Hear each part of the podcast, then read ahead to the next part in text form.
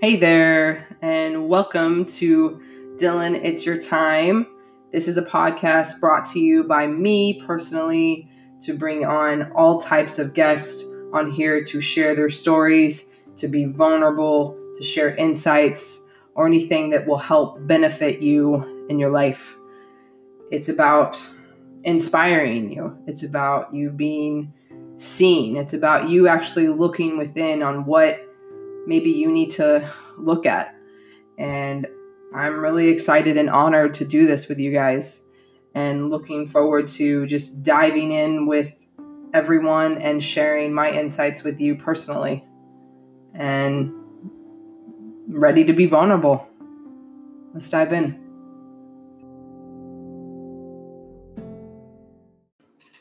Hi guys.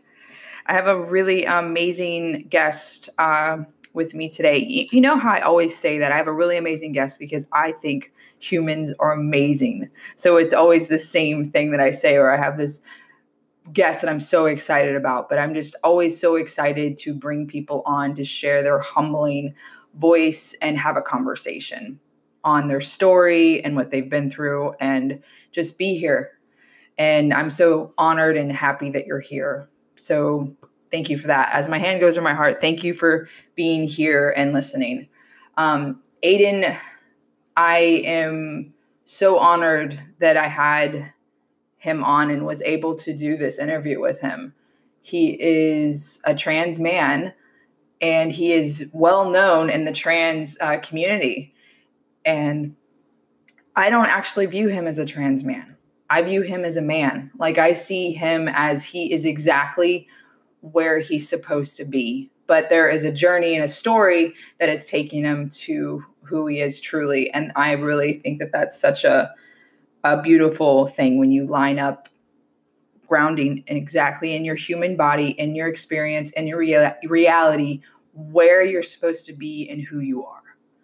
So I'm really grateful for him and to be able to dive into his journey, him himself, and just conversation. So I hope you guys enjoy this uh, interview as much as I did. And thank you guys again. Hello, hello, hello, and welcome to a brand new week, guys. I have a, an amazing guest on with me today, Aydian Dowling. And um, gosh, I we're doing a live one on Zoom right now, and I'm just really honored and humbled. I can't even, like, I might start crying actually soon here, because I just think you're so incredible. I think everyone's incredible, but I just think everything that you're doing out in the world, just, I think you have really truly landed in your purpose. And I'm so honored to share this conversation with you. And um, yeah, if you don't know him, then you're going to find out all about him and everything that he does. He's just, he's just this beautiful man. I just adore so, so much. I'll tell you guys where to find him and everything too, but I just want to dive right into all about you. Thank you for being here. Yeah, thanks for having me. This is uh, awesome. And like, everyone who's listening doesn't know that I had to cancel yesterday due to just like having this intense headache. So I just feel like there should also be space held for just like appreciation from you for like allowing me to have that time um, and being flexible so that I could show up one hundred percent here. And uh, yeah, it's great to great to see you. Great to interact with another human in some capacity. Um, so yeah, I'm just I'm I'm also just uh, really humbled by your words and and your praise. So I really appreciate that. Thank you, thank you. Truly mean it. Um. So I, you know, kind of just mentioned that, you know, I'm such a huge fan of you just being you, just always just showing up as yourself and being as vulnerable as you are. And I want to find out all about like how, how you got into being so vulnerable and from there. Mm. But um, if you were to describe who you are, four words in the past and four words who you are now. Oh my goodness. So the past, who was I in the past? Um, I mean, I think when I, you know, when I think about who I was, let's just say like a pre and post transition, maybe that would be a good place to start. So I transitioned from female to male when I was twenty-two. and I'm I'm thirty-two now. My birthday's in July, but I'm still thirty-two in this moment. Um, so um, I'm, I'm like hitting that age where like those little numbers, I don't want them to care, but I'm like, you know, uh, starting to relate to like forty-five year olds who still are like, but I feel like I'm twenty-five. I'm like, I, I kind of get that now. So I like talk to youth a lot um, in colleges and stuff. And I'm like, no, I get it. I get it. And then I'm like, actually, I'm like ten, eleven years older than you, but it's okay. um, I remember that when they're like, let's go out, let's party. And I'm like, I have to go back to the hotel and like go to sleep. I'm tired. um, so the pre, you know, the, the younger Aydian, um, I was really, uh, I was very, I used comedy a lot when I was younger to get my emotions out. Um, and when, so if I wasn't like trying to be really funny or being like the class clown, then I was, I was on the flip side and being very like introverted, very, um, like I dealt a lot with depression when I was a teenager and in my early twenties, and um, self-harm.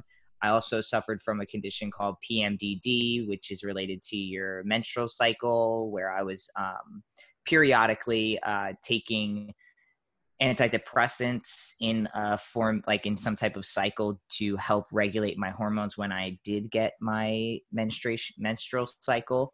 Um, and I really had a lot of like idolization of people who were, um, who would, who like committed suicide or who were suicidal, who were writing books about depression, and Prozac Nation was like one of my Bibles. Um, yeah. and, Yeah. And, uh, you know, I had this idolization, I think. And I think I, as I got older, I think I realized that idolization of just like being in mental institutions or being um, diagnosed in some capacity was like, you know, you could point at something and say, this is why I am.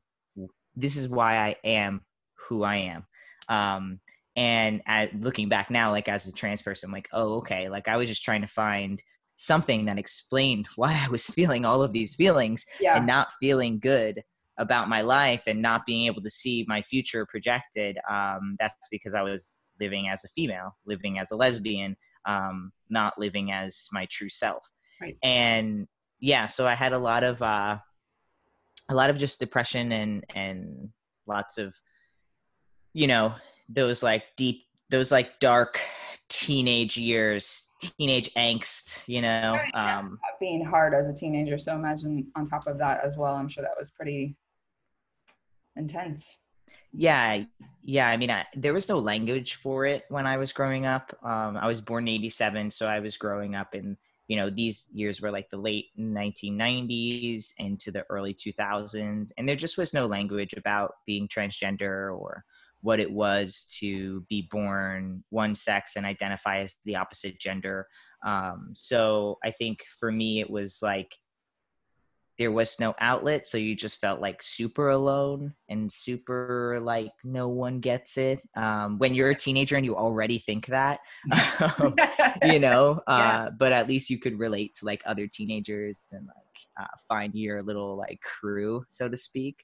Um, Yeah. So I, I mean, but then I was also like very funny on the outside. So a lot of people didn't know that I was struggling because I was comical in my life. I was always the class clown. I always wanted to make people funny. I got along with a lot of people. I wouldn't say I was like super popular by any means. Um, and I did, I did suffer from like teasing, and I had like one, one bully. Um, and But, uh, but like, you know, I was kind of friends with a lot of different people. So I think I, w- I kind of flew under the radar of someone who's like self-harming and be like feeling depressed. Um, not a lot of people knew what was going on. Um, but clearly I did when no one was around, you know? Right. Yeah. So for, so for being the, you know, that expression then, like, how would you describe like four words on who you are now?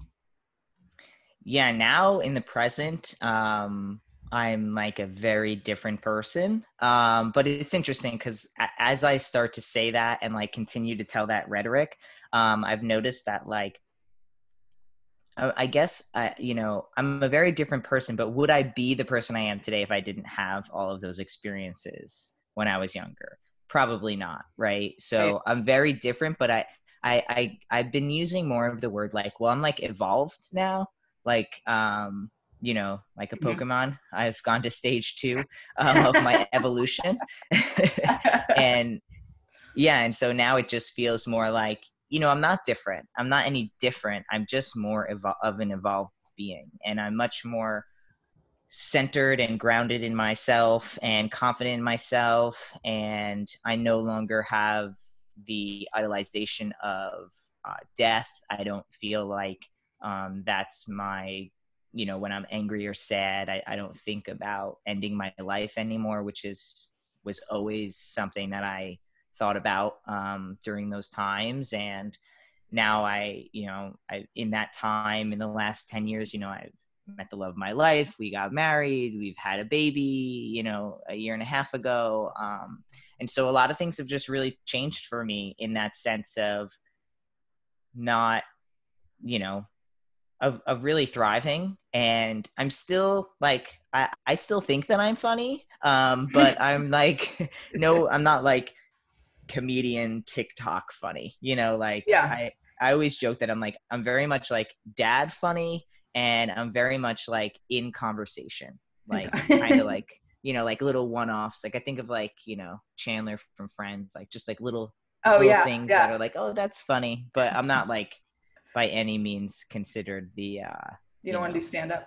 No, I don't want to do stand up. I'm not funny enough for TikTok. Um, so I'm just like, you know, I'm just like dad funny. You know, I, I'm all right. I'm okay. um, you have made such a impact, you know, like on people. And when you started, you know, doing that, how, like, how did that start for you? When did your, like, I'm going to start, you know, doing a YouTube channel. I'm going to really start to reach out and do an Instagram. And mm. how, how did that vision like come for you? Yeah. I mean, honestly, all of my social media stuff was really, really basic. Um, there was no intention to like have created what I created today. Like the intention when I started my YouTube channel, which is really like my first, I mean, I didn't even have Facebook. I had MySpace, but it wasn't like I was, you know, I just, I had MySpace like every other person had MySpace, you know? Um, I loved and MySpace. Right. And like arguing who to keep in your top eight, you know what I mean? Right. Uh, like you get mad at a friend. So you're like, you know what? You're nine now. I'm I did this. I was like, wow, this is manipulating. Right. No, it's really, it's really sick. And then you see like, oh, they're dating, but she's not in her top eight. What's going on? You know? Uh, yeah. There was drama back then too. Seriously. You know, they try to act like MySpace didn't have any drama, but it had its drama. Um, so yeah, I was just, uh, you know, honestly, I started my YouTube channel. That was probably my first like venture into real social media, so to speak. Um, and I did it because I didn't have any friends. Like I didn't have any friends who understood what I was going through as I started to recognize my transgender identity. And I saw a very small group of trans guys online. And I thought, oh, okay, cool. Like I want to, I want friends. I want to talk to people who are going through things that I relate to. I want to feel seen. And I felt a lot of love when I stepped into that space out, like not even making videos, just commenting on other people's videos and connecting with other trans men. Um, and like, again, it was a very small group. I mean, uh, if your video got like a hundred views, it was like a big deal. It was like, oh my God, there's a hundred people out there who know what trans is or care or like, yeah. are, you know, um, most, most people were getting like seventy-nine views, thirty-four views, you know? Um, and so, yeah, so I, I felt two things. I felt like one, I wanted to be seen, and two, like these other guys, even though they didn't know what they were doing, creating their videos really helped me. And so I felt like, okay, you know, I've always believed in the concept of like, if you have a question that you feel is stupid, then someone else in the room has that same question. And so it's kind of like, all right, well, if I feel like this helped me in some capacity, then there's other people out there that can also receive help from me, even if it's like very indirectly, you know? Um, yeah. And that was really, that was the only reason. It was a very, you know, I, I use the word selfish, but not like in a negative connotation, just like it was very selfish. Cause I, I, I did it for me. Like I didn't have any friends. No one knew what I was going through, and I wanted to feel connected. So I started making YouTube videos. It was as simple as that. And it just, it really just took off. Like when did, when did it start? You were like, wow, I'm starting to get kind of a following here. Like, yeah, it's interesting because I don't know, like maybe because I just was comparing myself to the other people who had bigger followings, but I never felt like it took off, so to speak. Like even now to this day, I'm always like, there's like so many trans people with way more followers than I have. Um, So I think like more for me, it wasn't so much like, oh, it took off. I don't think I had kind of that success rate. I think for me, it was the the concept of like what I was talking about and the consistency of putting out the content. Um, cause you know, even to this day, you know, I, I get, you know, a couple of thousand views, but again, when I compare to other guys on YouTube, it's like, it's really not that much, but they're not necessarily talking about the things I'm talking about. So I feel like my content and consistency was talking about topics that people weren't talking about. And so if you were, if you were interested in what I had to say, it's because you were actually really interested and you weren't just like clicking it for clickbait. You weren't just like wanting to hear the drama. Um, you were watching because you were somewhat invested in what I was talking about. And I think that's where the difference between like, you know, just having like hundreds of thousands of followers and having like a couple of thousand that are really committed and are really building a community. I think that's kind of more my thing, you know? Yeah. Um, I might not, yeah, I just feel like I might not be able to draw like the million crowd, but the people who do come are going to show up, you know? Absolutely. Yeah. Um, like, so you didn't, you didn't have like anticipate like a, a vision for this or anything. You just kind of just found your community, wanted to connect with people, reach out, share what you're going through, maybe meet some friends. And then it just turned into what it's going for now. Yeah, exactly. I mean, I think my, I think my real vision was like, I was going to transition and then not be on YouTube anymore and just live my life as a man, because that was, that's what everyone was doing. Um, you know, you were slightly shamed if you had any sense of wanting to continue your connection with your female identity, um, which again was something that I always talked about wanting to do. So, uh, you know. Gosh, that's so interesting. Yeah. yeah. Um, what What is your overall, you know, vision where it's going now? Is that, I actually want to congratulate you. I did look up your website last night. Nice. Phenomenal, like phenomenal. Thanks. I was crying at the video. I was like, oh my gosh. Oh.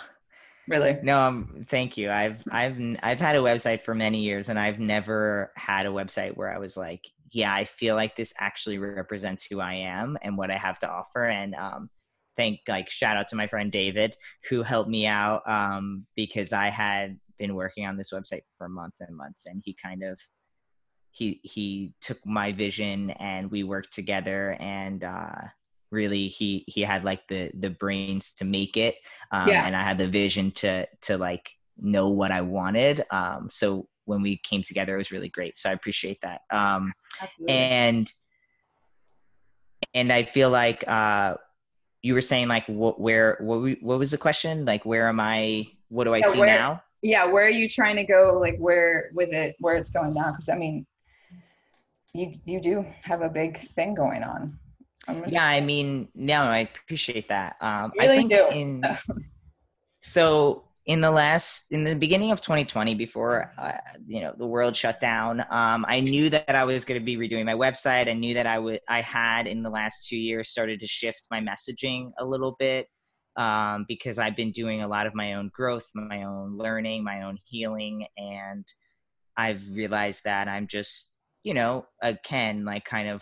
like evolving a little bit more um, right. as I step into fatherhood, as I step into my mid thirties, um, and, you know, just growing, maturing. I think that's just, it just kind of happens.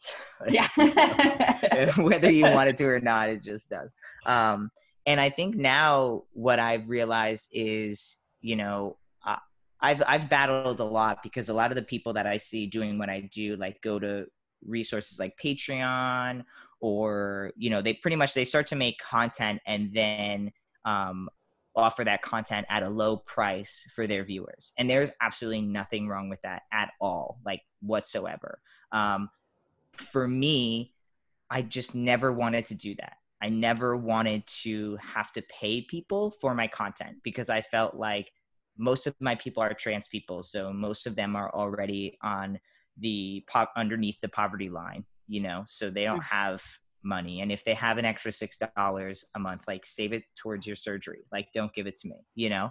Um, and I saw this really big, like, gap because it was like, there's companies out there who have plenty of money to pay trans people, right, for their services. Right. And there's plenty of universities, and there's plenty of businesses, and there's plenty of, like, speaking opportunities and summits and conferences that could also pay trans people for their services.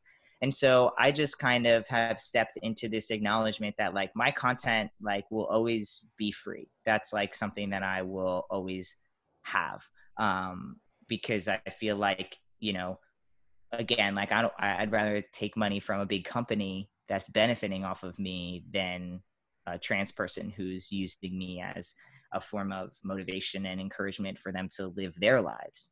Mm-hmm. So right now I'm really focused a lot on, like, consulting for companies with L G B T and trans, like, you know, the whole gamut of, like, marketing and consulting uh, for companies who are trying to reach the L G B T community in a really, like, authentic way, um, and not just, like, slapping a pride sticker on their marketing tech stuff, right?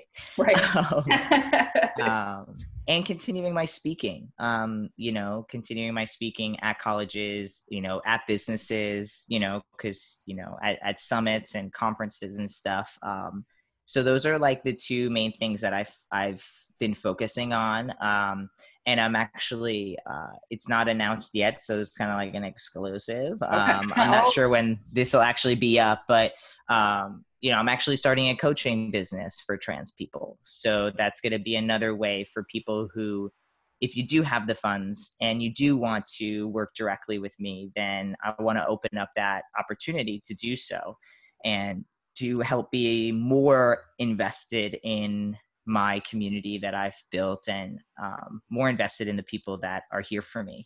And I do have plans, um, for twenty twenty-one, um, to, in January of twenty twenty-one, to open up a, um, like a scholarship program. If you wanted to do coaching with me and, you know, you can't afford it, then, you know, you can apply and we can work together for free pretty much, you know? Um, and so that'll be opening in, in twenty twenty-one. And so I'm kind of trying to find ways that feel good to me, um, that can continue to give back. Um, and, you know, I have my nonprofit Point of Pride as well, but I mean, I've had that for five years. We have a board, put a lot of hours into that every week too. So, um, I'm hoping to also kind of get that some recognition as well. Um, But yeah, I mean, I think mostly I'm, I'm mostly trying to, I think, e- expand out past the YouTube yeah. world, yeah. Um, right. and make more of, like, a direct impact change. Like, uh, it might be a big goal, but, you know, by the time, you know, in like forty years, it'd be really great to see that, you know, forty-one percent of all L G B T youth have attempted suicide. It'd be really great to see that number down to twenty-one percent or nineteen percent or eighteen percent. Um, and that, that'll be done through a community of people who are working towards that. And I'm absolutely a part of that community of people. Yeah, that's absolutely incredible. I'm so excited for you. Are you excited? Yes. Yeah. Yeah. Yeah. I'm very, excited, very nervous too. Like, I'm super nervous. Um, Uh, I, yeah, I'm definitely super nervous, but I Can always I ask why you're like, nervous? Um, I think I'm nervous because I'm personally still on my own journey of, like, self-worth. Mm. And I think I'm nervous to be like, hey, I'm doing coaching, and then have someone be like, you're taking money from the trans community to do coaching, or, you know what I mean? So I've just been working a lot on, you know, um, on that and, like, you know, learning my own worth and how much space I can take up and feel yeah. as, you know, feel worthy of taking up that space.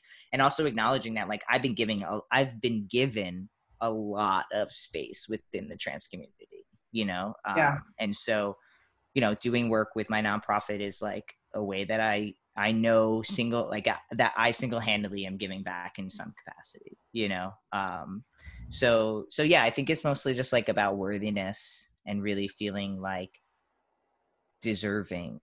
And that's all stuff that only I can, I, I can say. Like, you can compliment me all day, which is like fantastic, right? But like, if I, if it doesn't penetrate me, if I don't feel it, if I can't let it in, then it doesn't really matter. Um, I could so relate even more with that.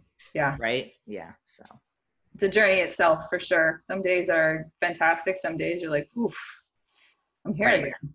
Right. Right. Yeah.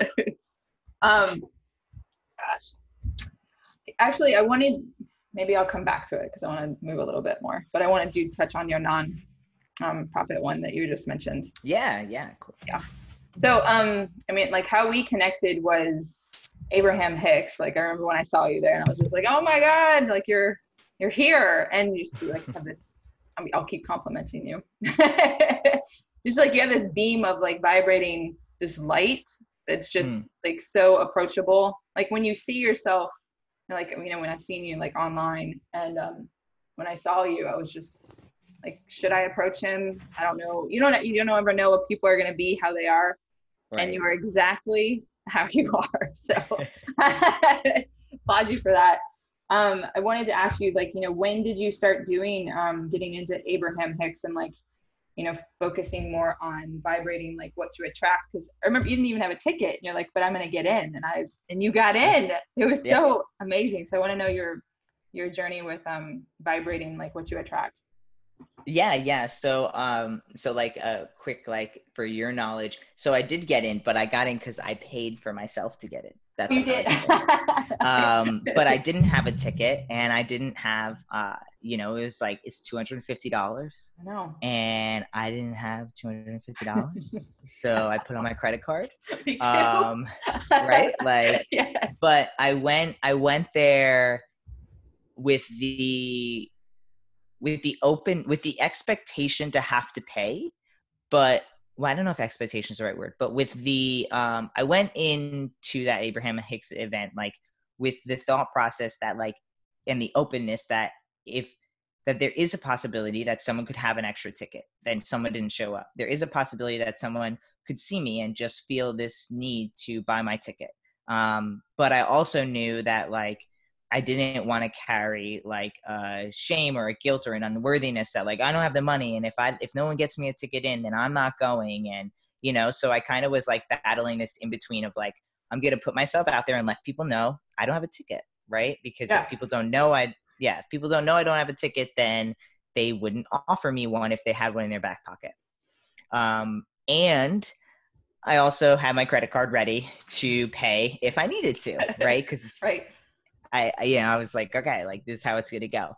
And, um, so I was just trying to be open, but also not, uh, not like trigger that unworthiness aspect. Right. Right. And, uh, and I got it. So I got into Abraham Hicks when Jane Lee, my wife, introduced me to Abraham Hicks, hmm. probably twenty fifteen ish, twenty fourteen, twenty fifteen in that time zone. Um, And it was mostly, it was really hard for me um, in the beginning, listening to Abraham. Jane, Jane Lee, my wife, would listen to it a lot. And I just would kind of like hear it, you yeah. know, like we'd be in a car and she'd be like, can I put on Abraham? And I'd be like, sure, you know. Um, and I was seeing a lot of the healing and blossoming that my wife was doing. And I felt like attracted to that. And I was like, you know, I, I, I want to do that too. And she would remind me that I can do that. And then I can heal things and that, you know, I can, uh, learn what I've been taught and unlearn it, you know, like, cause you kind of have to learn what you've been taught, yeah. even though you know it, you have to yep. learn that you were, yeah. Right. Learn yep. that you were taught it and then try to unlearn it. So Abraham really is, I still listen to Abraham. Like before we hopped on this, I was like, oh, listen, Abraham. I mean, if not daily, then multiple times throughout my week. If it's not daily, it's because like I had a busy day. You know what I mean? Yeah, um, yeah. I love how I when you can you can look up Abraham, like anything that you're going through on YouTube or anything, and it's like she always has like this thing to bring it through. Right. Um, I actually use like divination when I listen to Abraham. So I uh, listen so much that like I listen to like a few different speakers. And so what I do is I go onto my phone and I go to my YouTube app. And if you like swipe down on your like feed on YouTube, it like regenerates. Yeah. Um, and so what I always do is like I open up my app and then I'm like, okay, so what message do I need to hear today? And I'll swipe it down and, um, you know, because I listen to Abraham so much, it's usually like Abraham, Les Brown, yes. uh, T D Jakes. Like there's only like a few, there's like four people I listen to. And if I have Abraham in my mind, ninety-nine point nine percent of the time, Abraham's the first one that comes up. So I'll swipe it down and, it, you know, whatever comes up first, then that's the one I'll, I'll listen to. And it always, always has something to do with what I'm going through. Mm. Even if I'm like, I'm not like, it's a money one. And I'm like, I'm not thinking about money at all, but all right, I'll listen to it. Like there's always something in there. Then I'm like, oh my gosh. Yeah. That's so, yeah. True. You know what I mean? Like, yeah. Yeah, absolutely. When, how, how much like change have you noticed like by listening to her? Like, cause how would you say that you relate? Like, where does she, you're like, dang, this is where I feel the connection with this. And I'm seeing the difference in myself. Uh, yeah, that's a really good question. I feel like, um, cause, cause I like, you know, I don't know, cause it's interesting. Cause like law of attraction is definitely a part of it, but I don't really like my essence doesn't necessarily vibe with law of attraction on all aspects, because I think a lot of like, um, okay, we won't get into that. We'll talk about what you actually asked. So, so we can go on about that. Um, Because it's like messy, right? Um, it's true. Actually, I like, like to go on that too. Yeah, like some parts of law of attraction I really love, and some parts I'm like they like my essence is just like that's not how it works though. Like people are con- misconstruing, like they're messing it up. Um, but I, I agree. I wonder if it's the same. But yeah, right, I, I digress. Um, and so I think with me, like what connects me to Abraham is just the the oneness that like we're all here in our own journeys, yet we're all connected. Um, and also just this concept that like you're, we are these like radiant beings, and all of the things that we want and need are actually inside of us. And all that's coming out on the outside is like a reflection of that. Um, so I think that's mostly like what resonates with me, because you know the more I focus on like yeah I started like with gratitude, right? Like the more I focused on being happy and being grateful, um the more things I was able to notice that I was grateful for. And yeah. the more you know like sometimes I'll tell people, I'm like, listen, you know like if you wake up in the morning like and you can walk to go pee, like you should be grateful that you have legs, and you should be grateful that you don't pee into a bag, because some people do and some people don't have legs, and some people, you know, and like I can see people's eyes roll like, oh my God, like really I have to be grateful for having legs. And I went through that too. Um, but then I think you like grow up and you meet yeah. people without legs, and you meet people who have to, you know, you know, have bags attached to their stomachs, and you go, okay, now I get it. I'm very grateful I have legs, and I'm really grateful that I can do these small things. And I think once you do that, you kind of just like momentum, right? Like that's another thing I really relate to with Abraham. It's like you have this momentum. It's like you feel good a little bit, and you can feel a little bit better and a little bit better and a little bit better and a little bit better. Um, and now that I'm just talking about it, I think probably the biggest thing that resonates with me with Abraham is the concept of satisfaction.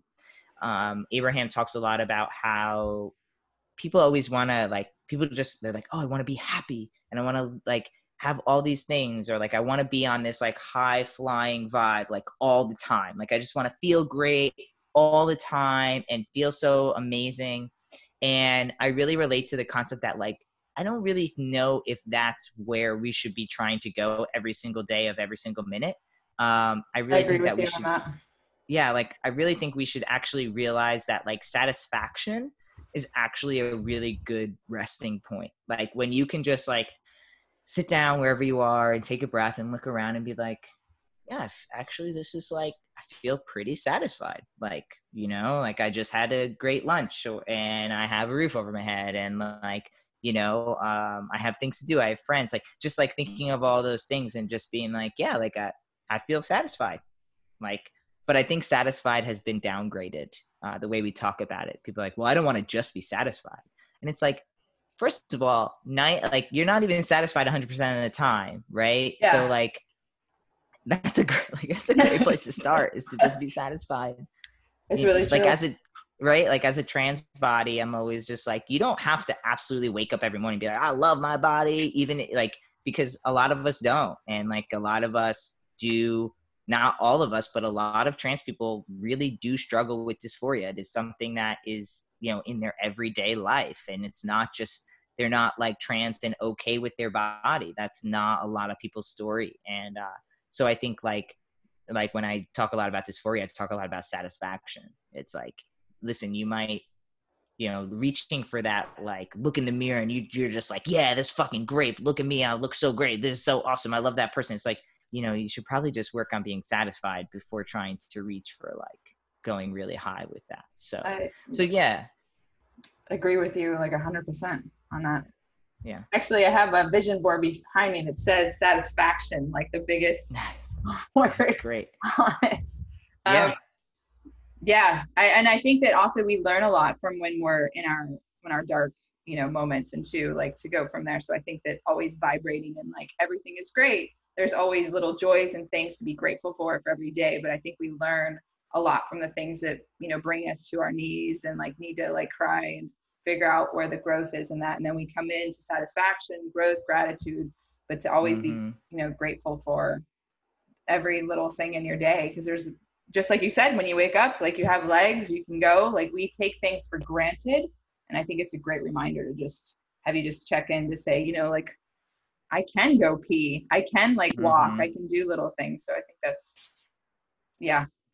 Yeah. And if, if you can't be grateful for those things, then I think you need to expand your friends, like you need yes. to talk to more people because you're living in a bubble, because you know what I mean? Like if you can't be grateful for your legs in the morning and that you can walk and like actually have a true gratitude for that, then like you really need to go to a Special Olympics event and volunteer. You really need to go to a rehabilitation center and volunteer. Like you really need to expose yourself to, you know, the things that aren't granted to all people for whatever reason, um, and recognize that like if you have legs and can walk, you're granted something for a particular reason, you know what I mean? Um, and yeah, I mean, that's definitely something I've learned is just like expanding your friend circle to involve all different types of people so that you can recognize and learn too, right? Yeah. Like, I'm sure you come a lot more humbled from it too.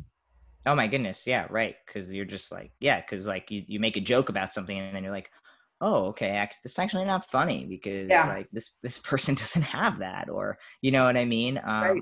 Yeah. So. Mm. What, um, what are your thoughts on vision boards? Like, I'm, ooh, sorry. you're doing, um, you're doing a thing tonight, aren't you? I was just going to say, yeah, we're doing a vision board tonight. Um, I love vision boards. Like I have, we have secret vision boards all around our house that you wouldn't even know. So like I'm in my um, room right now and like there's a poster above our bed and on the back of it is like Jane Lee and I like wrote this whole like vision and you know, it's not pictures, but it's words. Yeah. And, but on the other side, it's just another, it's just some like a picture that you wouldn't know that if you flipped it over, there's like a whole vision board behind that. Um, I have so not we heard do the, it this way. I will keep going. I love this. Yeah. Yeah. So we have it in like, and we have two other pieces of uh, art that we like wrote on the back of, um, I know that vision boards are usually like pictures and stuff, but I really relate a lot to language and words, uh, verbiage. So like we do that a lot, like all over the place. Um, but yeah, I love vision boards. I think that they're, They're awesome. Yeah. We're hosting a craft night, um, especially like during this time, you know, uh, you know, just I lost a lot of gigs. Um, I lost a lot of speaking and, you know, influencer work. Um, and uh, Jane Lee and I just started to get a little more transparent about that. And we tried to brainstorm of like how we can, how can we like, you know, cause then I would talk about it online and people would be like, oh, like, can I do, can I donate money to you? Like, and, and it was like super beautiful that these people wanted to help us. But I just always feel like, I don't know, again, with my worthiness that I'm working on, I always yeah. feel like, I'm like, I don't want to just take like your twenty dollars. You know what I mean? Like, so let me at least like create something that Jane Lee and I can do together. We can do it with our son Andler, like we do it as a family. We can cultivate like a community space. And then if you want to donate money to us, awesome. You know what I mean? And if you don't have any money, then come anyway, you know? So rather than just being like, hey, if you want to donate money, donate. It's like actually creating a space of reciprocity where it's like, hey, we're going to host this space. And if you have the means and you feel called to like, give us some money for hosting this space, awesome. Like, thank you. You know what I mean? Like this yeah. will help us pay for our food and our electric bill and stuff.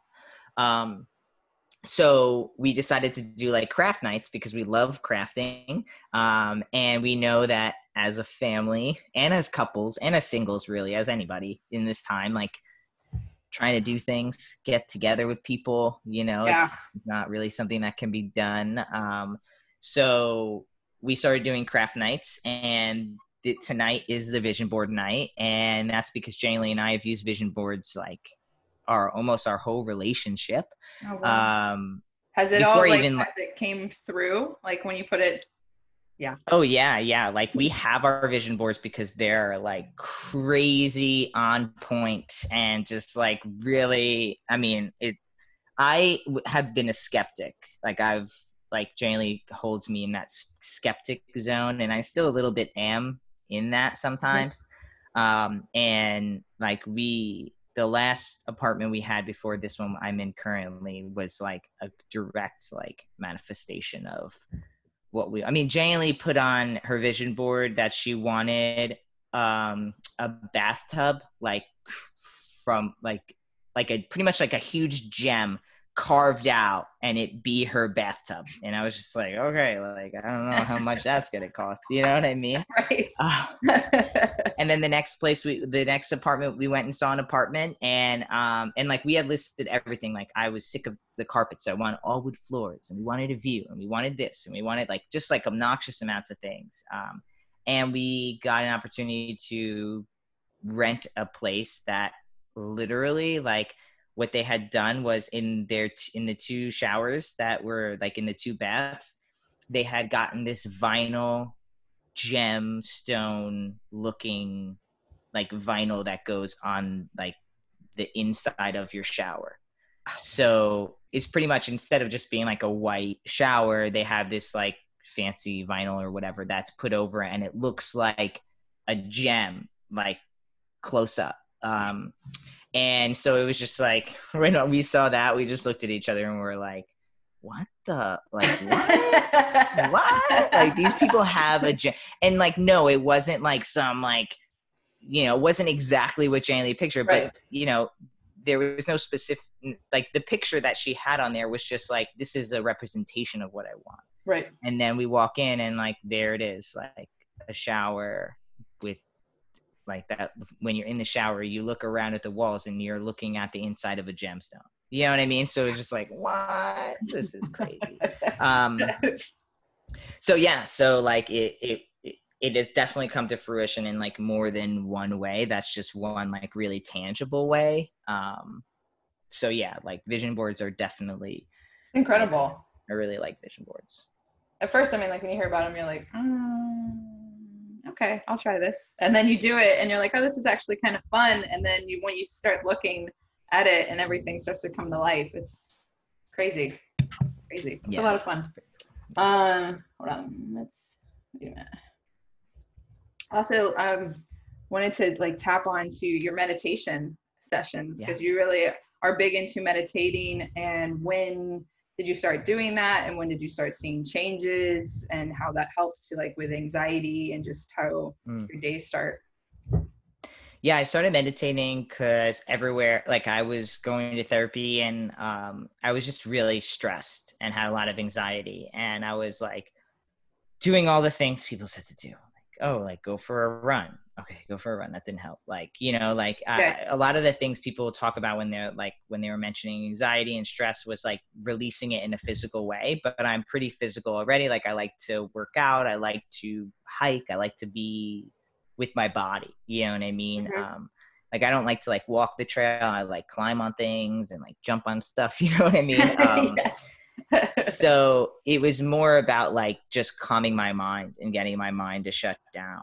And um, so I probably started meditating. I don't have a date on it, but if I had to guess, at, at least I would say two years, if not more, to be honest. Um, but at least definitely in a consistent way the last two years. And I got into it because it was the one thing I hadn't tried. And mm. it was the one thing that kept showing up. It was like, Abraham was like, oh, meditate. And then these other people I would listen to were like, oh, meditate. And then I'd like listen to a random podcast and it'd be someone. Meditation. About meditation. Like, oh, okay, okay. I get the message. I need to meditate. Thank you. But I was really resistant at first, you know. Um, I was, it, it kind of got to the point where it was like, all right, I'll try it. Like, sure. You know, like I've tried everything else. Uh, it, nothing is helping. Uh, or like things are helping, but they're not helping to the extent that I want them to. Mm-hmm. So, okay, great. Here we go. I'll try and meditate. Um, And my friend actually at the time, he had started meditating too. And so it was like, okay, I have to do this thing, I guess. Um, and it was really slow for me at first. Um, it, you know, I started with three minute meditations that were so hard to do. um, and I kind of developed what I think, um, I actually want to make a YouTube series about this because they got a lot of questions about it. Um, I, I think I developed my own like beginner's meditation, like how to meditate, like what to start with, how to begin, um, and how to know that, and like how to trust that, like if, if you keep getting the sign that you need to meditate, that is something you need to do. You know what I mean? Um, That's true. Yeah. And I used to say, which I still agree in some level, like I used to say, like when I'm working out, I feel like I'm meditating because I'm counting, you know, repetitions, yeah. I'm breathing a certain way, but I feel like that's more of a meditation for the body. Like that's more of a, a grounding for your body. And I realized that there's a big difference between meditation for your body and meditation for your mind. Um, 'cause quieting down your mind is really, it's a lot of work. It's not easy. And, you know, I like, now I'm up, I do fifteen minutes now and like maybe, maybe two minutes of that fifteen minutes. And they're not even two minutes in a row. It's like ten seconds, fifteen seconds, thirty seconds. Um, that equal equate to two minutes um, of quiet, of actually just being at peace and just being calm. And I think I continue to do it because it really helps. Like just learning to breathe right, learning like when things happen now, I just take a breath before I respond. Or if I feel myself like getting pent up or feel like myself feeling uneasy, like I just take a deep breath now. Um, I guess it's just actually connected me more to my brain, or like not my brain, but you know what I mean? Like, yeah. Yes, absolutely. More of like just quieting things down, right, in a way to ground you. I, I mean, I just started, I'm, I do a lot of different things, but I just started meditating over the whole quarantine thing as well. And it's been, it's, it's really incredible too, like the changes that I've seen in myself. And I'm actually starting a scholarship next week to be able to teach it. Cool. Yeah. That's fun. Yeah, that's fun. That's one thing I'm nervous about. Like a lot of people are like, you should host meditations. And I'm like, I don't know. I don't know. You know, I don't know. Leave that to the experts. You know? But I mean, people probably relate to you. So they're like, I'm sure you give like what works for you. And you're like, it works, try it. And if it doesn't, you know, it's not like you're trying to be anybody that you're not. Right, right, right. Yeah. And you also use uh, C B D oils too? Like. Yeah, yeah. So I started using, actually my mom introduced me to C B D because she is uh, an R N and she works at a chronic pain uh, with a doctor who deals with chronic pain. And so they have started converting a majority of their like opioid users to C B D products. And um, she was like, oh, you should try it. And I was in Oregon at the time, and marijuana is legal there. So a lot of people talk about C B D. They've been selling C B D there for before, like, you know, I'm in Texas now, you get C B D at like your grocery store, you know what I mean? Yeah, yeah. um, but right. But that's like new, you know what I mean? Mm-hmm. So it, it like was kind of like a, a, people were talking about it where I was living. My mom was now talking about it, and that they're using, she was using it for her patients and stuff. Um, and so I was just like, okay, like, you know, let, let's try it. It was kind of like, again, like it's all around me. People are talking about it. I have access to it. So why not try it? Yeah. Um, and now I use it every day, um, as part of my meditation. Like I take my tincture right before my meditation, and, um, like I have different types of C B D that I use for different things. Uh, and it just feels, it's just plant medicine. It just really is. Uh, it's like not psychoactive. Um, and I'm like trying to like get my friends into it to see if they like it too. Um, is there and like more person or a certain brand that you like? That yeah. You- so I, I, um, I like am sponsored and work very closely with Ziggy Naturals. And, um, I work with them because my uh, friend of mine, Jordan, is a trans man, and he started this company with his father and his brother, which is just wow, cool. really beautiful. Yeah. Right. It's just really beautiful that like they all like work together, and like he, you know, he started it for his own anxiety and stuff. Um, and it's, you know, I, they use like as much organic as they can get their hands on.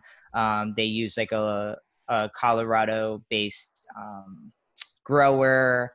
Um, you know, they've like sent me videos of like, oh, this is the machine we use. And like, they're just very transparent. It's a small, it's like a small business, um, who, you know, kind of puts the product and the, that on top of like the bottom line, because they can, because they're small and they don't, you know what I mean? Like yeah. they're, you know, they, they want to have a good product that works, especially because it's related to the L G B T community. And we all know how much like anxiety and all that is just ridden in the L G B T community. And a lot of people use cannabis as a form of self-medication. And I feel like those same people also talk about like having not good times with cannabis, you know what I mean? And it's like, cause cannabis can be, you know, have, has many different entities to it. And, you know, the T H C in cannabis can really not be good for you if you're someone who's anxious and oh, stressed out yeah. already, yeah. you know? Um,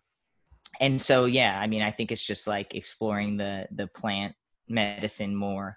I mean, I, I have switched over a lot to like homeopathy anyway. Um, I try not to use Uh, over-the-counter stuff if I don't need to, but I, I recognize Western medicine's place in the world. Yeah. Um, and like, you know, sometimes like I, you know, if I get sick and I need antibiotics, like I take antibiotics, you know what I mean? Mm-hmm. Um, if I like break my arm, I'm going to go to the doctor and get it in a cast. Like, I'm not just going to be like, oh, my arm's fine, I'm going to talk it into healing. You know, I'm going to meditate on this and see. Exactly. exactly. But, but so, so like with C B D, my favorite one that I use is a tincture, because it's like the buildup of C B D in your system that actually will work. So it's not like you take the tincture and you feel any type of calming effects. You actually have to take it. At least what I've learned is like, I have to be very consistent with it. Um, and if I take it for like three or four days, then I start to notice this, like just little bit of calm that I'm feeling, a little bit, like I said before, like I can take the deep breath, and maybe I could take two deep breaths before I go into some story or whatever. Um, mm-hmm. And that's kind of how I like to take it. Um, but like, you know, yesterday when I had my headache, I had, we ha- also have like C B D in a vape form, like a vape pen, and yeah. like the vape goes into your lungs, like, and it absorbs right into your uh capillaries, I think yes is yes. the right word there, right? And so like it hits you a lot quicker, right? Um as opposed to like drinking, like having a tincture has to go through your system. Um and you know, so I took it yesterday, and like I it helped my headache a little bit, and then I took a nap and that helped it a little bit more. Um but like yeah I mean I'm I'm always like, you know, if you feel called to try it, try it, but it's not for everybody. You right. know what I mean? Not every, and if you have a stigma about cannabis, then you're probably not going to like it. because you're going to bring that stigma to the C B D portion of that plant, and then you're going to not have a good time. So I'm True. always kind of like cautious about being like, this is what works for me. If you're called to try it, you should try it because you're called to do it. But if you don't want to, like, there's a million, like, there's tons of other things you can, you can do. Um, this is just one that I prefer. Yeah, absolutely. I actually, I just, cause I used to be, I mean, I've experimented a lot with drugs, and I used to smoke, smoke a lot of weed. And then now right. I was like wondering if I wanted to try C B D oil. And now I've actually done like a little bit. So it just helps, like, just bringing some calmness in it. But so there's been times where I've done too many drops because I've been too anxious, and I was like, ooh, this doesn't feel good. Because mm, right. it brings like that high feeling that I don't really connect with as much anymore with like when I used to get high. Right. Yeah. Mm-hmm. Yeah. It all depends. Like some C B D products, like if you get C B D from hemp, then you're not going to have any T H C. You don't have to worry about any of that psychoactive. Um, but if you get T H C from, I mean, if you get C B D from cannabis, then there is small traces of T H C. So, I mean, it's all depends, you right. know, you've got to experiment. Um, Absolutely. And yeah, I mean, I just think of it like ibuprofen. Like some people I know take like one ibuprofen to get rid of a headache. And some people I know take like four, you know what I mean? Right. Like you just, everyone's got their own thing, you know, like you just gotta, you know, um, and then I know people who smoke cannabis like with T H C, and like they're like doing dabs, and they're like, I'm not anxious anymore. And I'm like, oh my God, I would be so, I would be like the paranoid kid in the corner if like I took a dab right now. Like I, you know what I mean? Like that's not, Absolutely. that's not my thing, but like whatever helps you, dude. Yes. Like, you know, uh, please, like just don't endanger yourself or others. And I'm, I'm pretty good. Exactly. Exactly. um,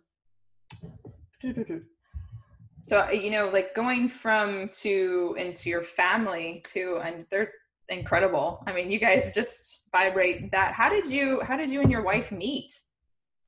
We met on YouTube. Did you? So yeah, yeah. So wow. I was making, yeah, yeah. So I was making my like trans videos, and I was a, I'm like a trained pastry chef. So I was doing my cake decorating videos, and she had started a channel with another woman, um, another cis woman, and it was like cis people who date trans men. So it was mostly cis women, but there were some cis men on there too. And it was like a collaboration channel. I don't mm-hmm. even know if they do those anymore, but it was like Mondays, so-and-so posts, and Tuesdays, this other person posts, and Wednesday, you know, um, and it's like the topic of the week. Um, and so it was all about like being a cis person who dates trans men, more specific, and just having an outlet to talk about the changes and the things that you go through, because I, it's, yeah, I mean, it's, it's a process, you know, Absolutely. There's a transition for everyone. And, uh, so I was making baking videos, and she saw one of my baking videos, and like, you know, she was dating someone, I was dating someone at the time. So it was very platonic. It was just like, oh, cool. Oh, and then like, you know, um, I told, like, I introduced my girlfriend at the time to her channel and the things she was doing. And I like knew her, who her boyfriend was, because he was like one of the, you know, eight of us who were making videos. Um, and then we actually met up in person, and I barely said like more than two sentences to her when we met, because it was like the girls were chatting with the girls, excuse me, and the guys were chatting with the guys. And we actually didn't really hit it off in person. So it was kind of like, okay, like we tried to be friends, but it didn't really work. So that's fine. And then a few months went by, and on our own terms, like she had broken up with her boyfriend. I had was on the verge. Like I was on a break. I was like, I did the break and then break. the breakup. I know. And I shouldn't have done, you know, listen, you know, I was a kid. Um, and, uh, And so I was on a break, and she had broken up, and I was starting tea. And so she just like very platonically reached out and was like, hey, like, I know you're starting tea in a few weeks. Like, congrats. That's so exciting. Like, you know, if you have want anyone to talk to, type of thing. Um, and then I officially broke up with my girlfriend, and we, her and I were just talking like on AIM, like in A O L yeah. Instant Messenger, you know? Um, yes. And then it was just very organic in the sense of like, you know, you're just talking to someone, and then you're talking a little bit more to them. And the next thing you know, you're like talking to them throughout the day, and then you're catching feelings for them. Um, and yeah, and then, you know, we were long distance for a few months. Um, and then you know, uh, actually like her father got sick and she asked if I would come stay with her and him, um, cause she was taking care of him. And I like took a thirty day leave, um, and went from New York to Florida. I took a thirty day leave from my job at the time and I never came back. So yeah, we just moved in together and, uh, yeah, yeah. So, um, That's so it was very like, we definitely like U-hauled it, but it wasn't intentional. It was like, you know, a, a very sad situation that kind of turned into a blessing in a lot of ways. So, yeah. Oh, um, and then, and then you guys have Antler too. So you planned everything with that. How did, um, congratulations too. Thank you. How did it feel to hold him for the first time? Oh my goodness. I got to catch him. Oh, right out the womb. Yeah. So I was the first person to like touch and hold him, and he's definitely slippier, slip, slip, slippier, You're slip, slippier. slippier. That's a funny word.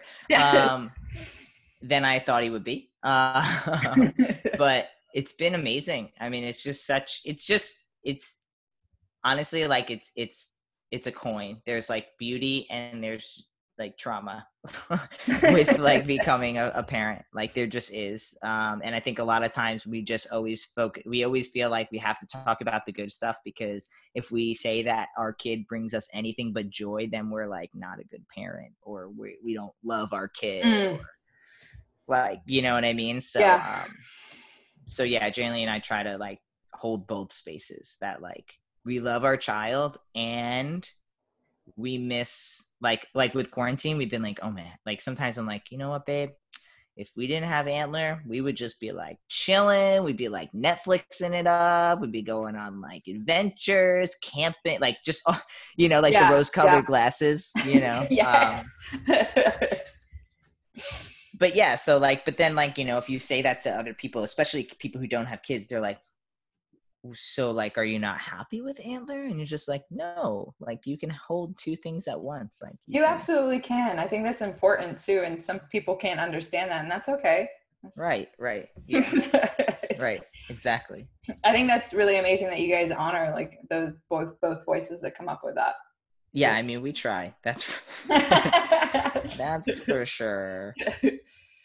Um, what is the most rewarding thing about being a dad, and what is the hardest? The most rewarding thing. Um, uh, the most rewarding thing. I it's, there's just like something really beautiful about like just watching a child grow, um, because they really are just like this really innocent being. Mm-hmm. Um, and it's really magnificent. Like Jillian and I were like, he's going to be like a grown person at one point. You know what I mean? Yeah. Like fully grown. Like that just blows us away. You know, like we're just like, what? Oh my God, no way. That's not happening. You know? Um, but the most rewarding is probably when he, you know, when like I come in the room or something and he's just like so excited to see me. And he's just like, da-da, da-da, da-da, da-da. And he's like reaching up at me and like his hands are going up and he like comes up to me, my legs, and he's like pulling at my clothes to like climb up, you know what I mean? Yeah. Um, it's just really this like, you're like, no matter how crappy of a mood you're in, you're just like, someone loves me. Yeah. Oh, he loves me. Oh my gosh.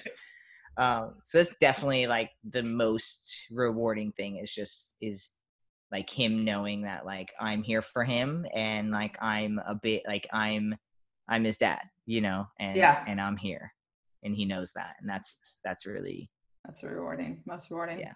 Yeah. What's that? The hardest? The hardest, I think, is kind of a little bit what I mentioned, kind of like, um, the thoughts of like what it used to be.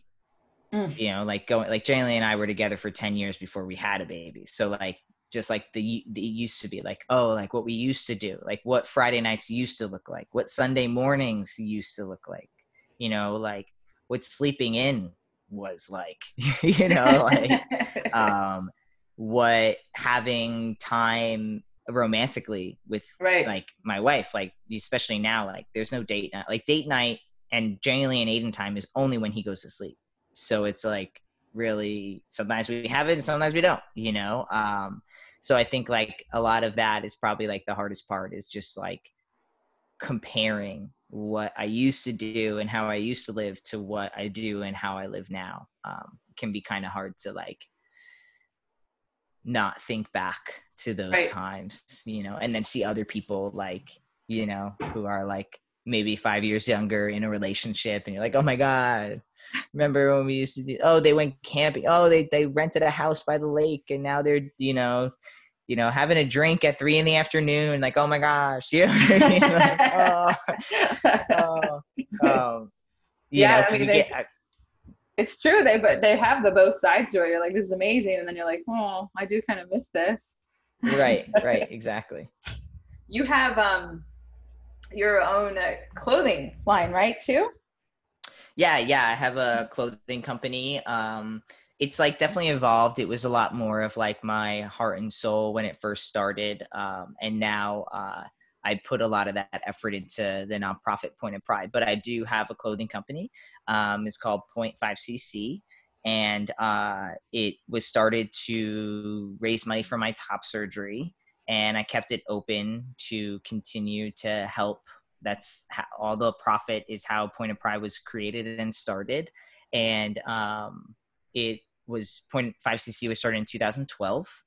Um, so it's pretty getting old now. Uh, and, uh, you know, we pretty much have one t-shirt that's like our biggest like slogan, which is I am enough. And that's a saying that, you know, has really embodied in the company. And um, it's still just, it's like for trans people, for their allies. Um, and it's mostly just affirming clothing so that, you know, You you feel you feel good and remind yourself of how great you actually are uh, yeah. in the clothes. so uh, yeah, so right, right, yeah, yeah. I, I I had some when I first started that company. I thought like I was going to possibly have that be like everything. You know what I mean? I had big visions for it, and then as I grew, I noticed that I wasn't as fulfilled in the process that than I thought I would be. And I started stepping more into speaking and workshops and stuff. And I found much more fulfillment in that.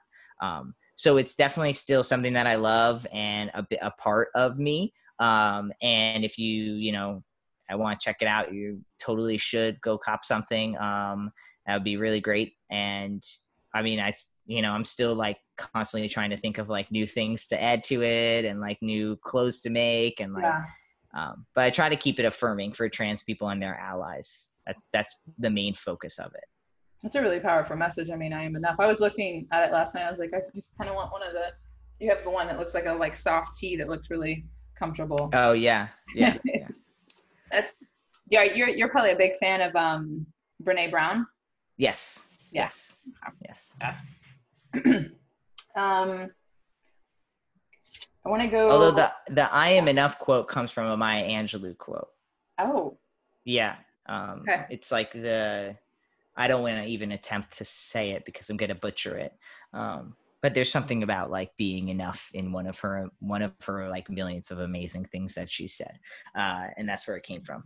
Okay, so not not Brené Brown. Fan of Brené Brown, but it's not from her. Yes. Yeah. Yes. This, actually, the shirt came out. The "I am enough" came out way before. Uh, Brené Brown. Like, I think that I am enough slogan came out in like twenty fourteen.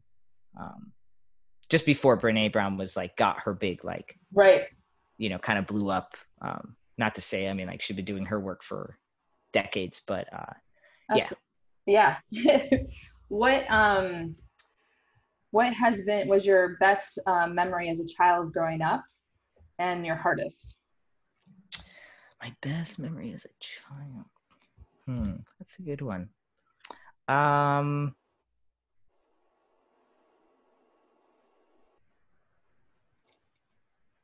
not that like I don't I don't mean to have a long dramatic pause as if I didn't have any good memories as a child. That's not that's not not what that long dramatic pause is.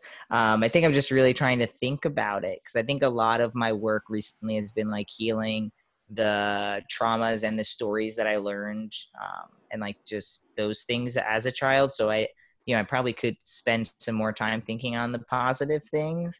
Um, but I think I, I always felt really good playing sports. Really good. Being, yeah. Be, yeah, playing softball. I was really big into softball. I was on all county and a big hitter, and uh, I, like stole the most amount of bases one season and got a partial scholarship to a college um, because of my softball career. So I feel like sports was always like a really fun, I felt okay being like a more butch girl. I was praised actually for being more masculine in that space. Mm-hmm. Um, and, and a lot of my coaches were like lesbians that I didn't know were lesbians, and and they, and I didn't know I was lesbian, but they knew I was. So like, I found a lot of, uh, like looking back, I'm like, oh, that's why they really like took me under their wing. So a lot of the coaches would always like really favor me. And I, you know what I mean? Um, and now that I look back, I'm like, so they probably knew that like, I like, yeah, your family. Yeah, exactly. Exactly. Um, so, so yeah, I think playing sports, like when I think about me playing sports, was always like a really fun, beautiful okay. memory. Um, nice. And then the worst memory you were saying? Yeah. Um, I I was very present. I was like three years old when my parents got divorced. And I have a lot of like vivid memories of that time. And so I think that was probably like a really hard time for me, and and a lot of trauma created in, in that time frame. So that's definitely like more of my, you know, worst thoughts um, when I was like, I was like three or four. And I, I blocked out, like, I don't have a, like, I don't have a very good timeline memory of like ten years and younger. Mm. And I think be- because of that, so I'm mm-hmm. like still trying to like reclaim that and find the joy that was there. Um, right. Because, you know, there was still joy there, even though there was trauma. So. Um, what age were you able to really speak up, like how you're, how you're feeling? I was always too much. That was always something that like, was that, was that told to you that you were too much? Oh, yo, yeah. Yeah. Like I was too much. Um, I like, yeah, I was always too much, like emotionally too much. Like I was always, you know what I mean? Like dramatic. Cause I was a girl. So it was like, you're, you're dramatic. You're being dramatic. So you're you being know? dramatic cause you were expressing how you're feeling. Yeah, exactly. So that's an um, interesting concept. Yeah, I, could, be, I could relate more to it. That sorry, go ahead. yeah, yeah, no, exactly. Well, I mean, like you know, because like you're not, you know, pe- I think as adults we forget that like w- for kids and teenagers, like their emotions are all they have in those moments. Like, like when you get your heart broken when you're fourteen, like your heart is broken. Like that shit is on the floor. It's been stomped on. Yeah. Like your whole world is crashing. And when you look, when you're like thirty-five, forty-five, and you you see a fourteen year old, you're like, honey, it's okay. Like that's the first of many, like that per- you got to love yourself, even if they don't love you, like, you know, but it's like, you're not putting yourself in their shoes at all. You're just like looking in retrospect, which they have no, they have no, like they can't see past their own eyelids, let alone. like, Absolutely. um, and so, uh, so yeah, so I was just like very dramatic, very too much. I was always told to like, think before I spoke, because I would like say things that mm. like, you know, because like, yeah. yeah, like I just have memories of like adults talking about something and like, you know, and then being like, or like even friendships as I got older, people would be like, oh, like he was so mean to me, da da da. And then they'd be like, oh, like, well, you know, he's coming over later. And I would just be like, why is he coming over if you just told me he was mean to you? Like, I would just like, right. Say, or like even as I got older, people would like be like, yeah, you know, like I, I really like, yeah, like I hurt myself yesterday, or or they would say something and then everyone would fall silent, and then I would, and even now to this day, I, I'm always like, I can't get over that. Like I can't just like jump onto the next subject because you just told me that like you hurt yourself. Like I, like you clearly want to talk about that if you're bringing it up. You know what I mean? Yeah. Um, So yeah, uh, but I distinctly remember like in fifth grade, I got sent to the principal's office for the first time because I told my teacher that like, it was ridiculous that all of the boys were the only ones who were allowed to like move the chairs when we were like rearranging the room. It's like, oh, girls, you're going to like fix the bookshelves and do this and rearrange that. And all the boys are going to pick up the chairs and we're going to move the tables and this. And, and I remember like wanting to help. Um, mm. And my teacher was like, no, no, no, like leave that for the boys. And I just remember being like, I, I picked up a chair and I was like, I can pick up a chair too. See, like, like, you know what I mean? I was like, I can pick up a chair. Like, what is the problem here? And she like sent me straight to the principal's office. Cause it was like, you know, I was like being like too much. I was like too, you know, being too outspoken, too, uh, you know, um, interesting, like back, you know, then how they're like, no, it has to be like this and that. And you're like, but I can still, I can still right. do this. Oh, well, you need to go to the principal's. What? Yeah. I'm sure that's, that was like, what did I do? Like you spoke up for, yeah, I'm sure that did register. Yeah. Like I remember the principal didn't know what to even say either. Like yeah. I just remember sitting there and they're like, why are you here? Like, you know, and I'm like, I, pay, I, oh, like I wanted to move the chairs and the girls are supposed to, we're supposed to be like doing something else. And I did this instead. Oh, and it was mostly like you talked back. That's how it was labeled. Uh, okay. So you were talking back to the right. team. When it, when it was really like, you're not falling in line with how you're supposed to act as a girl. So you're going to get punished until you learn how to not take up boys' spaces. You know what I mean? Yeah. Uh, yeah. So uh, what, um, what age did you feel like something, I think you said that though. What, what age did you feel like something was off?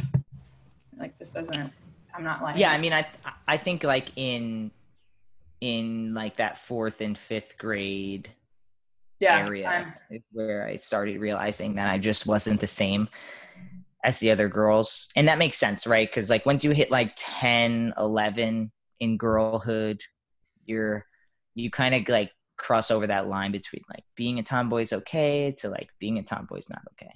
You know? Um, yeah. You kind of, as a, as a girl, you get that like leeway as a young one, mm-hmm. but then it like very quickly, like, it's like, no, but you know what I mean? Um, which is very confusing.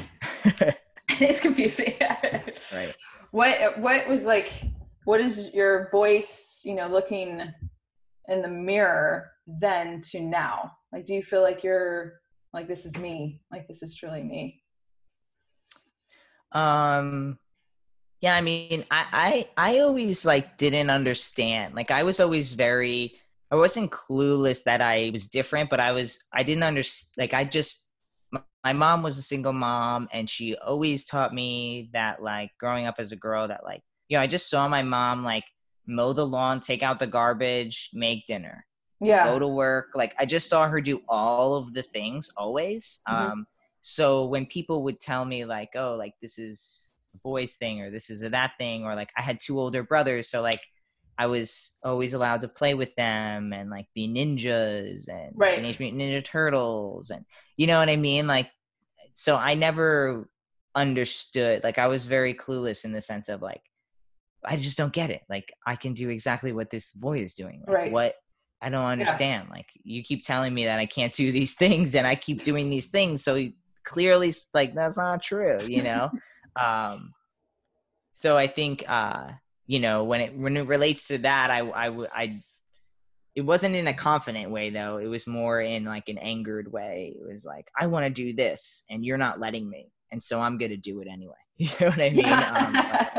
um, more of that I'll show you and anything. Yeah, exactly. More of that than like I'm worthy of this or like any language that I use now. um And then like when I got in my teenage years, it was more like, you suck, you're a failure, mm. like, you're ugly, you're fat, you're, you know, different, you're, you know what I mean? Yeah. Um, I mean, nineteen ninety-five, you know, uh, Matthew Shepard's killed. Like I'm, you know, just about ten years old. I'm, you know what I mean? People are talking about having crushes and this and that. And you know what I mean? Yeah. Um, So I think that's when that like rhetoric of like, okay, well, I might as well start putting myself down because that's what everyone's telling me, you know?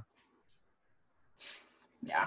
It's tough being a kid, you know, yeah. Like, just all the things that come with it as well. Um, yeah. I saw that you were on a Senseman interview. I'm right? sorry? It's Senseman. Is that what it's called? The Senseman's interview? Sinceman? Am I saying that wrong? You were on an interview with a whole bunch of men at a table. Right. Oh, cis men. Is cis that the word men. You said? There we go. Yes. Sorry, sorry. Yes, cis men. Um, yes. What's that? That was the Man Enough show. Um, Man Enough. We are man enough dot com um, or man man enough dot t v. Nah, just Google Man Enough. It'll come up. it, yeah, that was awesome. That was a few years ago. That was really great. Uh, talked about body image. Um, and, you know, we were just a bunch of guys just talking about real stuff that most guys don't talk about. You know what I mean? Um, and it was put on by Justin Baldoni and the Wayfair Entertainment.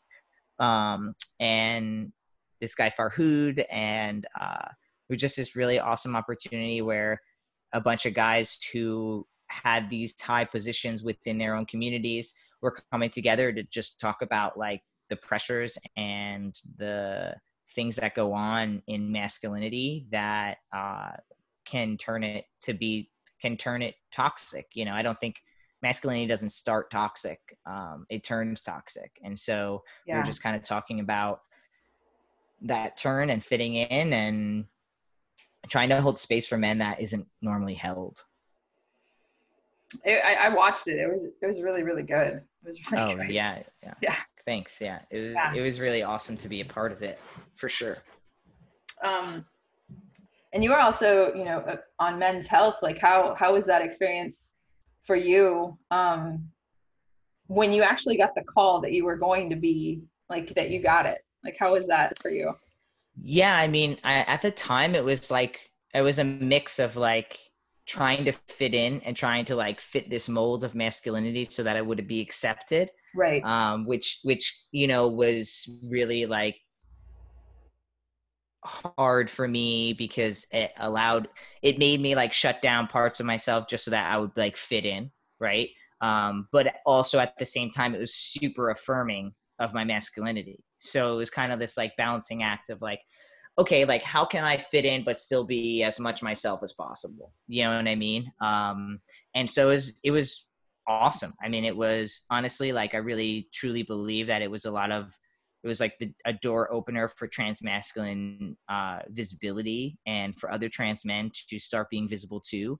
Um, and it was this, this real big movement in time. Uh, it was the same year Laverne Cox got the cover of Time magazine and uh, Caitlyn Jenner was coming out, and, you know, you can feel how you feel about anybody, but the reality is, is that these were monumental times in the trans community. And, um, I was just really lucky and privileged and happy to be a part of it. Yeah. That's absolutely incredible. So, uh, we're going to go into a little bit of a faster round. So coming to the closure. Um, yeah. Yeah. Who are your heroes? Oh, my heroes. Okay. So my biggest hero, like the person who had the most, um, impact on my life, uh, in the more recent, right? Like my mom is definitely a big hero, like long-term in my life. Yeah. Um, but I think somebody that I think, I guess when I think of a hero, I, I, I tend to think like outside of, of that. Um, so Les Brown is a speaker, um, and I've never met him in my life, but, but he has made such an impact on my life by hearing his talks and listening to the stories he tells and his own story. And, um, he really made me believe that it was possible for me to be successful. It was possible for me to, like, even at that time with Men's Health, to get on the cover, that it was possible that I could take up space at the table with a bunch of cis men, that it was possible that I could love myself, um, that I could find that, you know, I could have a family, just that, that all the things I didn't think I could have, that they were actually things that could happen for me. And his talks, um, you know, I just listened to them through YouTube. Um, again, I've never met this man in my life. Um, I've signed up to try to. Last year. He's incredible. Oh yeah, you yeah. saw him. Yeah. Oh yeah, I've never even seen him in person oh. ever. Um, and uh, yeah, he's just like really amazing and has drastically changed my life, um, single-handedly, just by just by talking, just by opening up these uh, things inside of me that were there, but had never been pulled out before.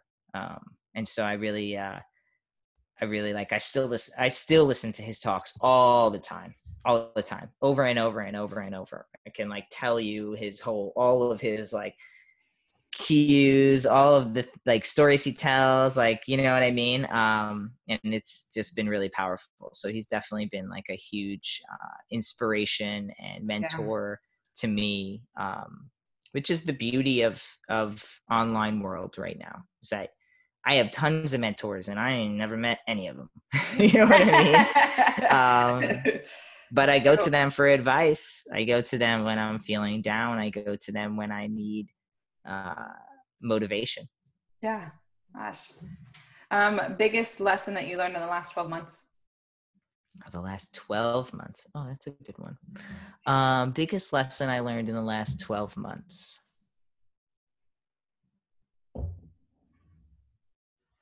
I'm learning a lot about, um, like things outside of me. Like I'm learning a lot about like white privilege. I'm learning a lot about fat phobia.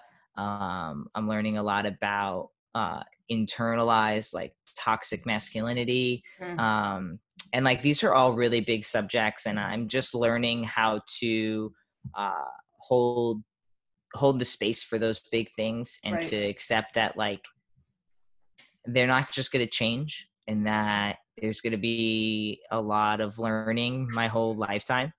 I'll be learning about these topics. Um, and so I think I've just been learning about, you know, the things that uh,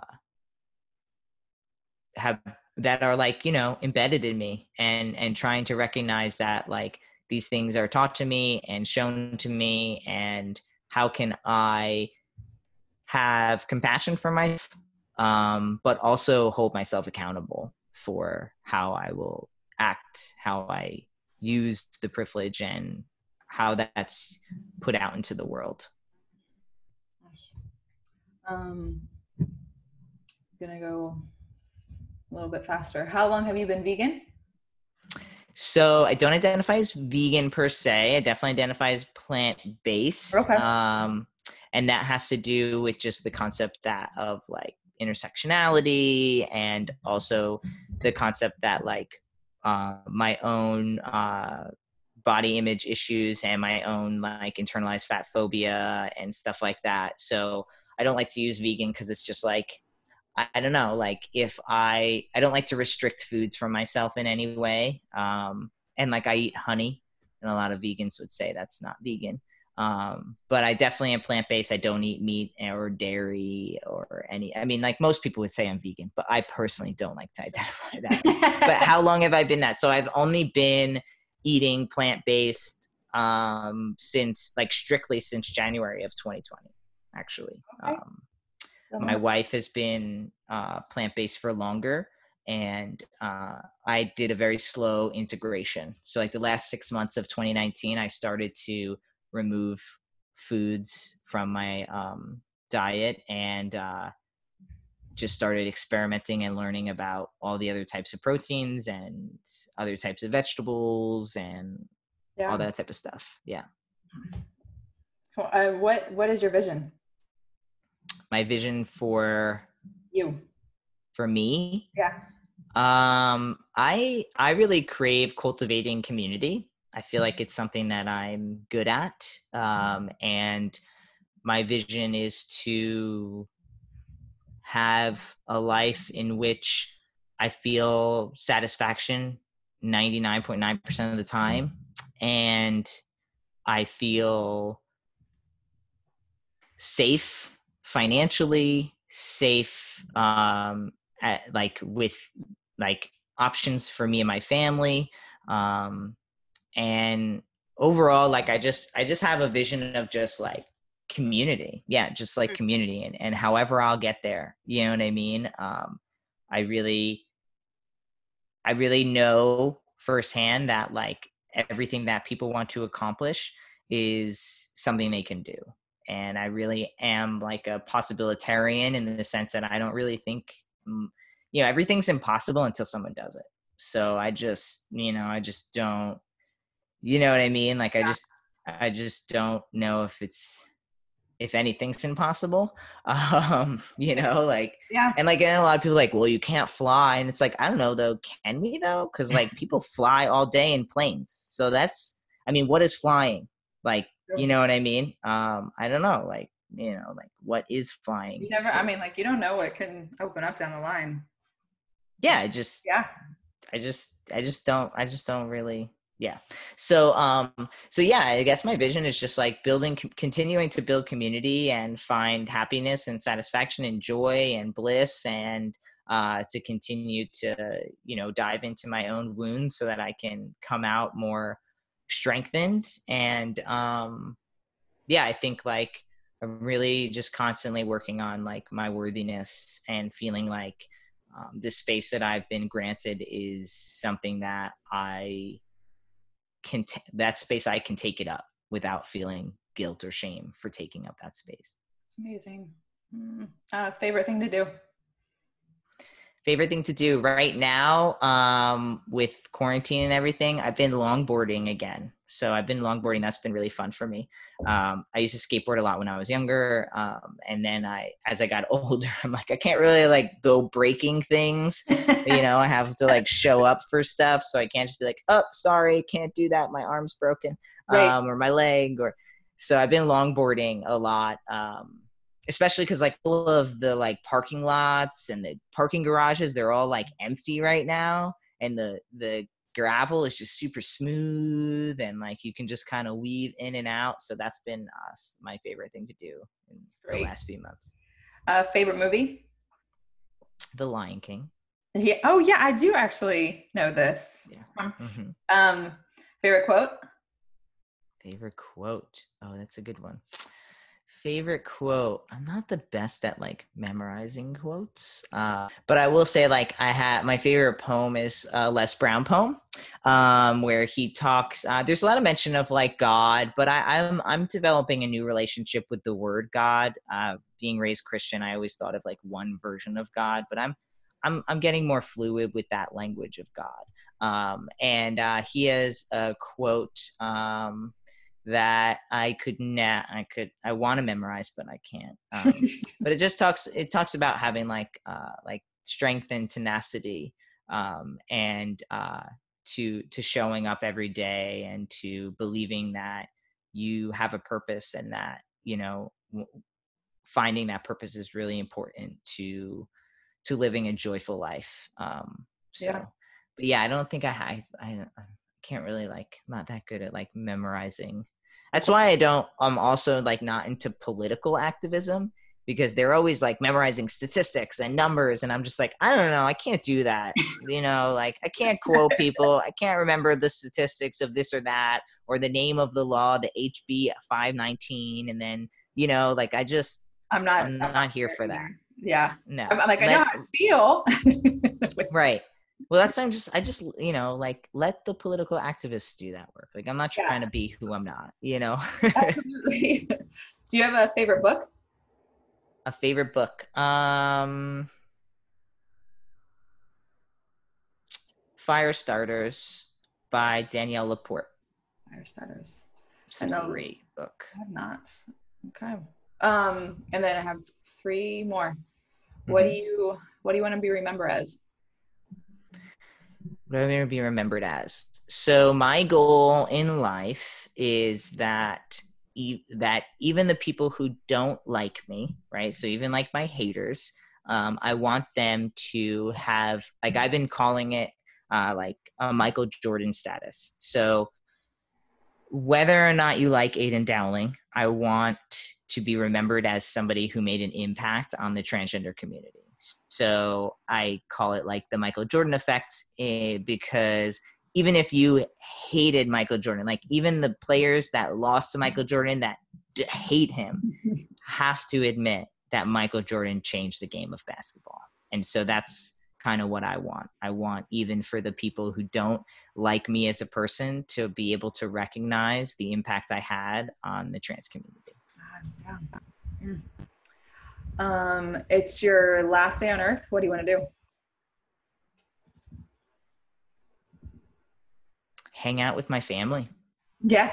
Yeah. I just want to be in the sun, near water, um, and just like, yeah, just like remembering what my wife's smile looks like, uh, like being held by my mom, holding my dad's hand, um, you know, just being really like, just like remembering the things that really matter.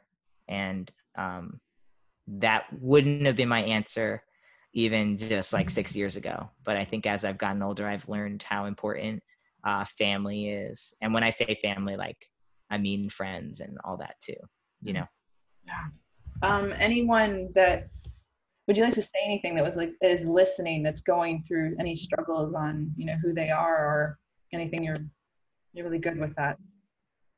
I don't have anything. Yeah. I, I feel like, you know, um, first I would say to anybody who feels just lost in, in who they are, maybe it's gender related, maybe it's just, they just feel like they just don't know who they are anymore. Yeah. Um, I feel like, you, you know, my message is like, you, you don't have to figure it out because you're always changing. Like you're always evolving, and you're not going to be, you're not who you are, you know, ten years ago, and you're not going to be who you are ten years from now. So I feel like a lot of times we keep trying to find this language that describes who we are because we want to feel seen, um, which is invalidated, which is so normal. Um, but I think like, no matter how much outside validation you get, like, unless you validate yourself, like you're never going to feel validated. You're never going to feel good enough. You're never going to feel like, uh, worthy, um, unless you decide that you are. And, uh, so yeah, I think if you're, if you're someone who's struggling with your identity, just like slow down, just like take a break, take a beat, stop, yeah. stop for a whole week. Nothing's going to change. No, you're not going to, you know, nothing's going to erupt. Uh, you know, just, just too many people are trying so hard to figure out who they are that, uh, I think you're just paddling upstream, as Abraham would say. You know, you're just, yeah. you're just trying to get somewhere that the harder you try, the, the further you're actually going to get from that.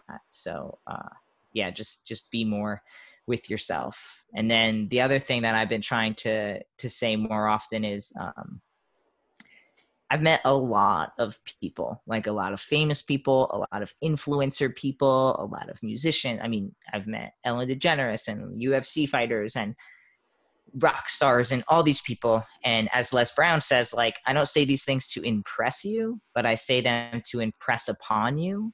Um, these people are absolutely no different than you are. All that they did was take leaps of faith, and they decided to go after their dreams. That's it. And some of them got lucky, and some of them worked their ass off. Yeah. And, but no matter what, they are still a human, you know, like you think of your most popular, famous person that you look up to right now, like they are still a human. They stay, still have their own issues. They still go through things. They are not in pure bliss because they are, you know, on world tours and making millions of dollars a year. Like they still struggle with their partner, or they still feel alone, or they still have issues with their parents, or, you know, um, and I've, I've met enough people to really recognize that. And so, you know, I just, I feel like more people need to hear that everyone's a human, and that, you know, if you go after your dreams too, like there's a good chance that you'll make it. Yeah. Hmm. First, um, I want to thank you. Thank you so much for doing this and coming on. Um, I really honor you and cherish you, and honor everyone, you know, that goes through things too in life, because life is hard. Life is beautiful, and life is hard. So thank you for being here. Um, thank you for doing this. Where can we find you? Uh, yeah. So you can find me at aydian dowling dot com. Uh, it's spelled a little funky, but I'm sure it'll be like in your show notes. Um, you could also look up my, you pretty much just look up my name on any of the platforms. Look up Aydian Dowling on Twitter or Instagram or YouTube, um, or just go to my website. Um, that's, that's the best way to find me. I would say that my, I am most active on my Instagram. So if you're looking for me right now today, I would check out, um, I would just look up my name on Instagram because my, my Instagram name can't be changed. Um, like I try to change it on Instagram and they're like, please contact someone from Instagram, but oh. you, you can't contact anyone from Instagram. So just look up my name, Aydian Dowling, A Y D I A N D O W L I N G. Mm. Thank you so and much. And another, another uh, Les Brown quote that I love is, uh, I said I don't remember quotes, but here I am quoting. um, so Les Brown says, it's hard and it's worth it. Mm. Thank you guys for listening. I hope you enjoyed this as much as I did. And I'm wishing you guys a beautiful week as you move through whatever you're going through, uplifting your spirits and just raising your vibration on who you're supposed to line up with. Wishing you guys the best. Always take care. I hope you guys enjoyed that interview as much as I did. It's just a conversation with another human. And I want to come into a little bit of the topic on realizing, you know, how important our lives are, how we are viewed as individuals. And right now, you know, when they're taking healthcare away from trans, you have no idea what that means to them, how their whole life is shaken up because they're not being accepted for who they are because of our, because clearly because of our fucking president. So before you come into a matter of judging someone, step back and think about like how that would feel with yourself, a loved one, a family member. Like all of us have a heartbeat. They have a heartbeat. We have a heartbeat. You need to understand that we're all in this, this life together and we all need to be treated as one with respect and kindness. So it, it's it's it's a really hard time, and I wanted to bring on and say that right now, that to keep keep fighting, keep being with you. Do not stop fighting, um, knowing that you absolutely matter, and never give up on that. Never give up. Your life is yours. And it's meant to be here. And surround yourself with people that love you and see you. If you don't have that, that group of people, find them. Because they're there. They're there. I love you guys. And keep, keep fighting. Keep being you. Don't ever stop being you.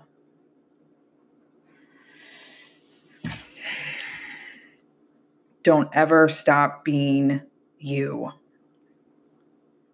You guys and enjoyed this uh, podcast, or you got something from it, from this episode, please share with others. You can find me on Dylan It's Your Time on Instagram, or if you want to work with me too, dylan it's your time dot com. And I just am very humbled to be able to bring these episodes and share these shares with you. Thank you for being here. And really, when I say thank you for being here, thank you for being here fully alive. Take care, always, deeply. Till next time.